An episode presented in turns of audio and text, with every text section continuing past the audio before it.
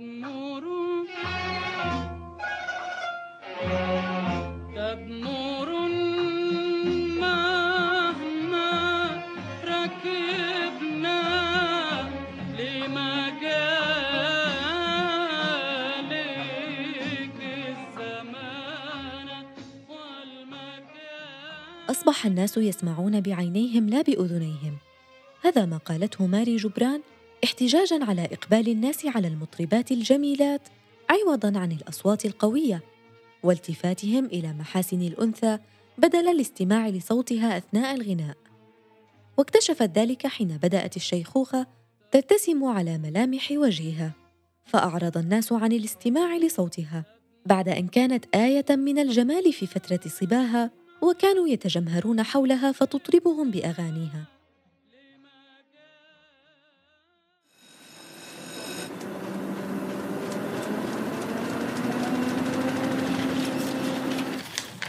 عنب بلدي. بودكاست. بعد الحرب العالمية الأولى بدأ الناس في لبنان يهاجرون تاركين بيوتهم وكل ذكرياتهم. وكانت ماري مع والدتها من المهاجرين أيضاً خاصة بعد وفاة والدها وسوء وضعهم المعيشي. اضطرت والدة ماري للسفر إلى القدس حيث تقيم خالة ماري وكانت خالتها حينها مشهورة. كانت من أفضل الممثلات في فلسطين بل وفي العالم العربي واسمها أيضا ماري. لذلك لقبت ماري جبران بماري الصغيرة. وهكذا نشأت ماري إلى جانب خالتها. كان عمرها عشر سنوات. كبرت مع الفنانات اللواتي يعملن مع خالتها. كانت تجرب أن تفعل مثلهن وتحت إشرافهن. فبدأت اكتشاف نفسها حين صعدت المسرح. راحت تغني ما تعرفه من الأغاني. ثم بدأت ترقص وهي تغني وانبهر بها كل من رآها حتى تعرف سلام الحجاز عليها في أحد العروض وهي ترقص وتغني. وأعجب بموهبتها. كان الحجازي يجول المدن والأحياء يبحث عن المواهب الجديدة والمميزة ليستثمرها في عمله.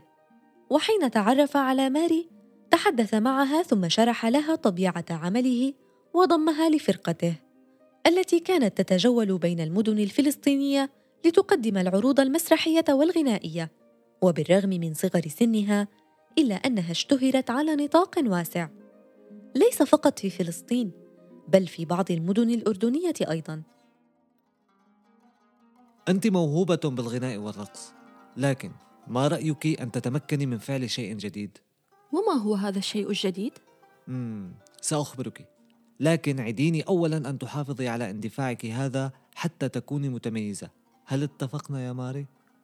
أعدك بهذا أخطط لتدريبك للعزف على آلة موسيقية وارتأيت أن العزف على العود مهارة ممتازة ستضيف إليك الكثير ما رأيك؟ أنا موافقة بل هو متحمسة جدا متى سنبدأ التدريبات؟ هذا هو الحماس المطلوب الآن سنبدأ إذا أردت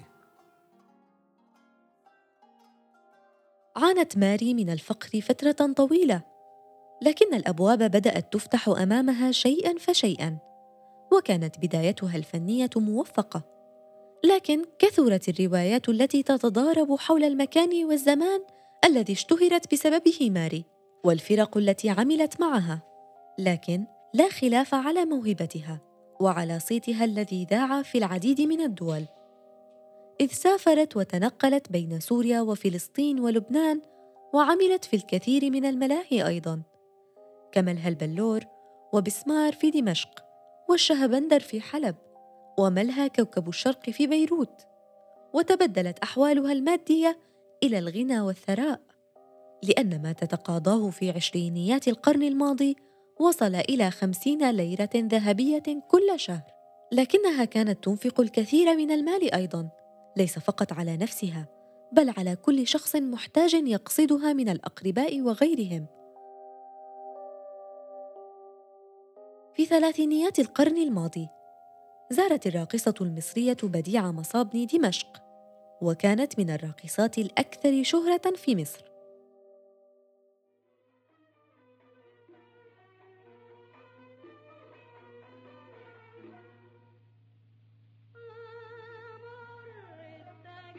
إن صوتها مذهل. لم أرى أحدا يغني بهذه الطريقة من قبل. إن غناءها يشعرني بالراحة. وهي جميلة أيضا. جمالها مميز ويلفت الأنظار. أليس كذلك يا سيدة بديعة؟ نعم فعلا. أظن أننا نفكر في الشيء نفسه. هل تريدين أن نناديها لتتحدثي معها؟ اتركها حتى تنتهي من الغناء. لن أقطع هذه المتعة عن المستمعين الآن. وما الذي ستتحدثين معها عنه؟ سأقترح عليها الذهاب إلى مصر. لتغني في الملاهي والمسارح معي هناك في القاهرة. سأصنع منها نجمة حقيقية أكثر من نجوميتها الآن.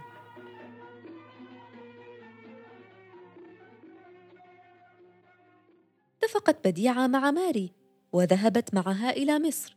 بديعة صاحبة نفوذ في أماكن الترفيه في القاهرة. واسمها معروف في الوسط الفني.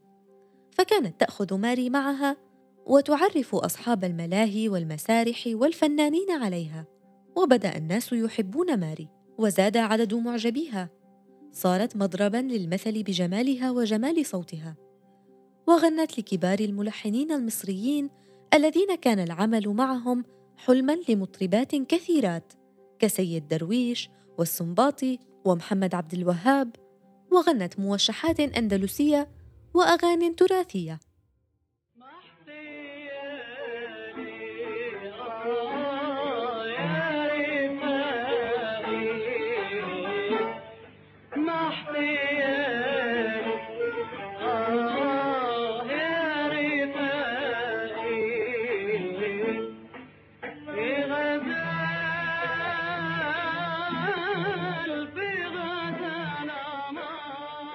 في أحد الأيام اختلفت ماري مع بديعة. كان في البداية خلافا عاديا حتى كبرت المسألة شيئا فشيئا. وتركت ماري العمل مع بديعة وراحت تبحث عن مكان آخر لتعمل فيه بعيدا عنها. لكن هذا الأمر كان صعبا لأن بديعة لم تترك مكانا إلا وسيطرت عليه من خلال معارفها وقدمها في القاهرة. وراحت ماري تطرق الأبواب وتسأل الفنانين وأصحاب الملاهي أن يمنحوها فرصة لتستمر. لم تذهب محاولاتها سدى لأن الموهبة التي لديها مثيرة للاهتمام.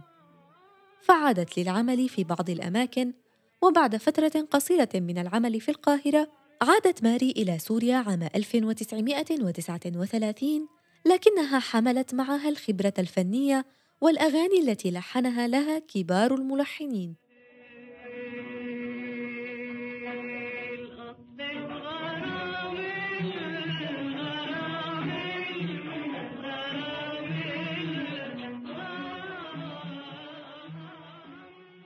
في سوريا وفي مدينة دمشق وصلت ماري إلى أعلى درجات الشهرة.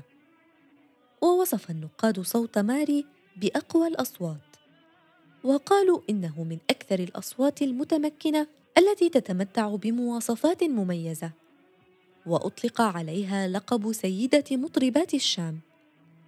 وبقيت محافظة على مكانتها كمطربة حتى تقدمت بالسن فاعتزلت المسرح.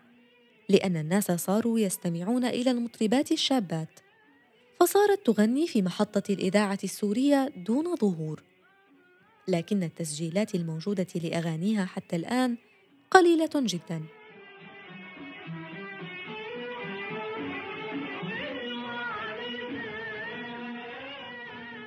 عام 1950 انتخبت ماري نقيبة للموسيقيين في سوريا.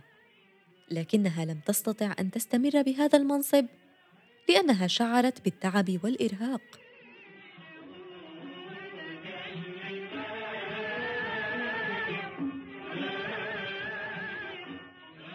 في إحدى الليالي شعرت ماري بالدوار وبألم شديد في رأسها. لم تحتمله فذهبت إلى المستشفى للفحص واكتشفت أنها مصابة بالسرطان. فوضعها الأطباء في الدرجة الأولى في المستشفى. ظنا منهم أنها ثرية. لم تكن تطلب المعونة من أحد. وفعلا كانت في الماضي تتقاضى مبالغ ضخمة مقابل حفلاتها. لكنها صرفت كل ما تملك. ولم تستثمر بمالها. ولم تعترف بضائقتها المادية إلا لصديقتها. بعد أن أخبرها الأطباء بوجوب إجراء عمليتين صحيتين. فطلبت صديقتها من وزير الداخلية آنذاك أن يساعدها. واتصل بإدارة المشفى وأمرهم على الفور أن تبقى ماري في الدرجة الأولى وتجدى العمليتان لها على نفقته الشخصية.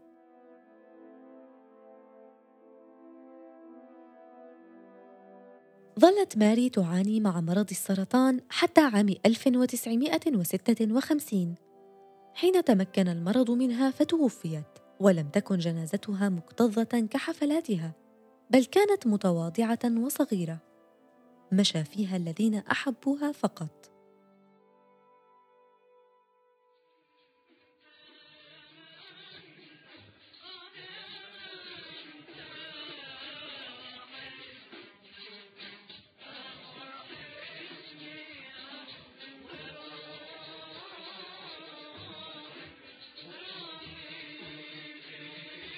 استمعتم إلى بودكاست نساء من عنب بلدي.